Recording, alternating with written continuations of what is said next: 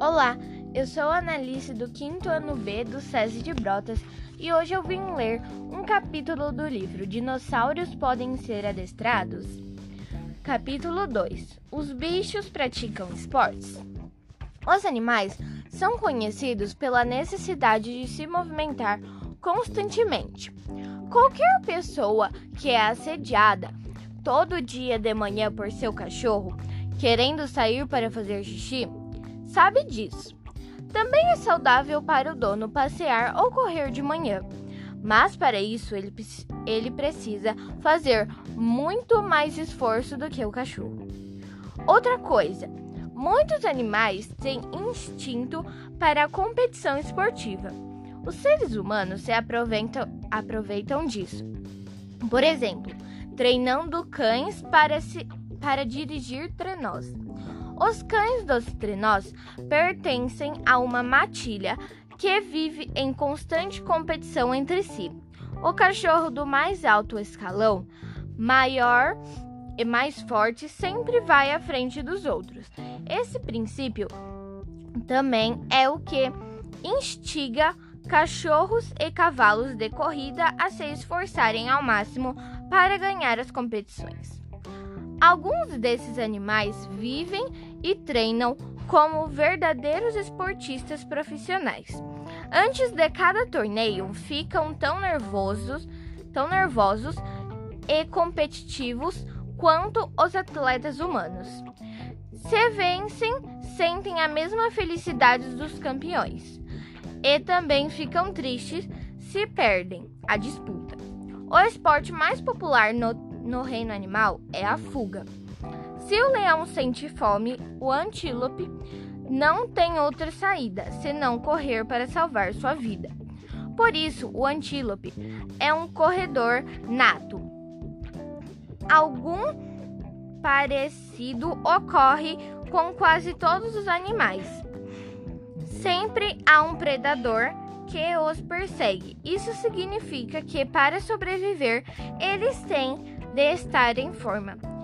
Os bichos doente, doentes ou feridos são os primeiros a serem devorados. Essa é a regra no, do reino animal. De acordo com o princípio darwinista da seleção natural, quando não se tem de lidar com inimigos naturais, como é o caso dos animais que moram nos zoológicos. Para compensar a falta de exercícios, é preciso organizar uma espécie de aula de educação física para eles nos zoológicos, no zoológico de Munique.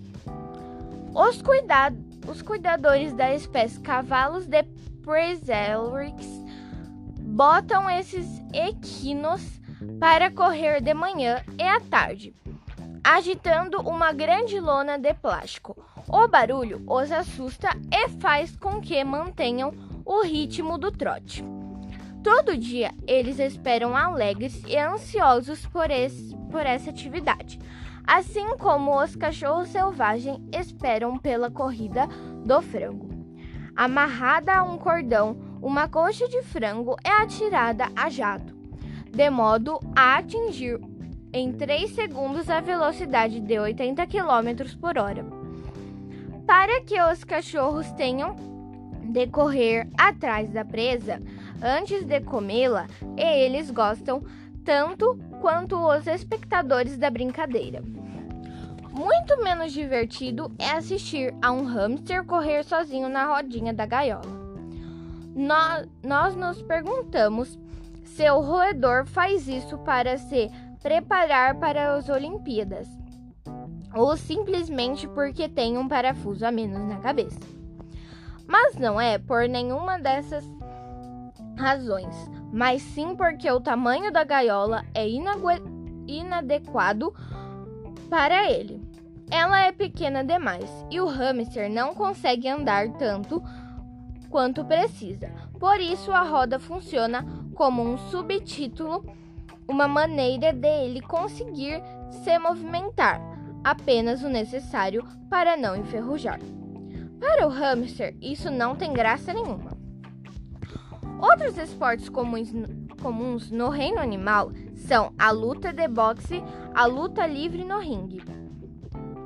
Quando as cabras montesas partem uma para cima da outra com seus chifres aposto, a cena lembra muitas disputas entre Mike Tyson e Evander, Evander Holyfield, mas ainda não se viu por aí nenhuma cabra com metade da orelha arranhada por uma mordida. E foi isso, espero que vocês tenham gostado. O ruim foi péssimo.